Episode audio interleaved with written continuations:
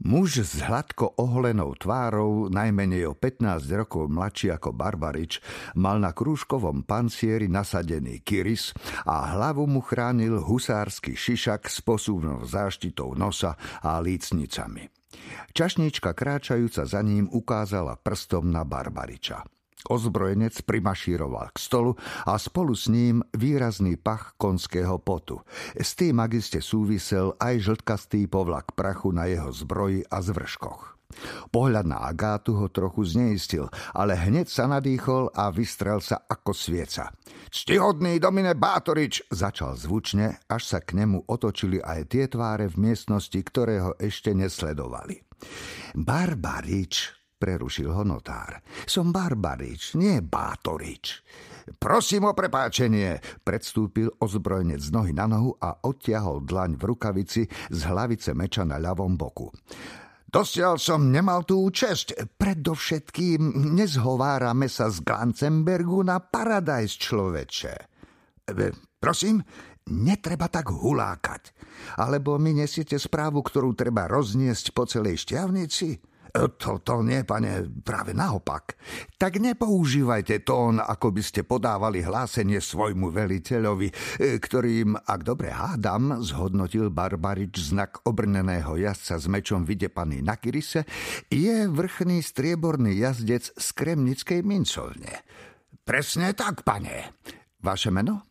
Martin Proghain, mladší strieborný jazdec k vašim službám. E, nedoniesli ste mi však odkaz z Kremnice, ale z nášho Kamerhofu. E, tak i tak, pane. Sotva pred polhodinou som jeho milosti komorskému grófovi doručil list od pána komorského pokladníka Hoffmana, jeho zástupcu v Kremnici.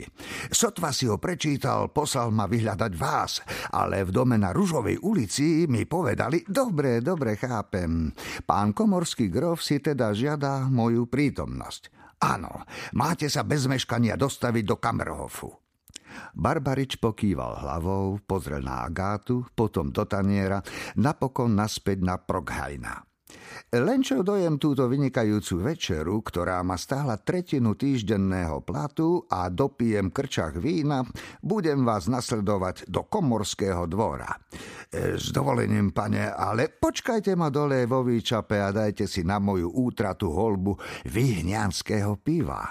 Alebo rovno dve. Hlavne to polotmavé je výborné. Pane, pane, asi by som nemal. Cesty sú teraz prašné a ako tak na vás pozerám, ešte ste si od príjazdu nestihli prepláchnuť hrdlo. Nebojte sa, ja to grófovi neprezradím.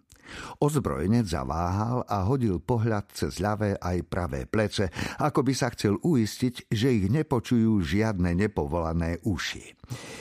Ja, tak dobre, pán Boh zaplať, pán ba, bar, Barbarič. Sľubujem, že sa k vám pripojím čo najskôr. Mladší jazdec Martin Proghain sa uklonil a vyšiel z miestnosti. Tento raz už tak nerinčal oceľov.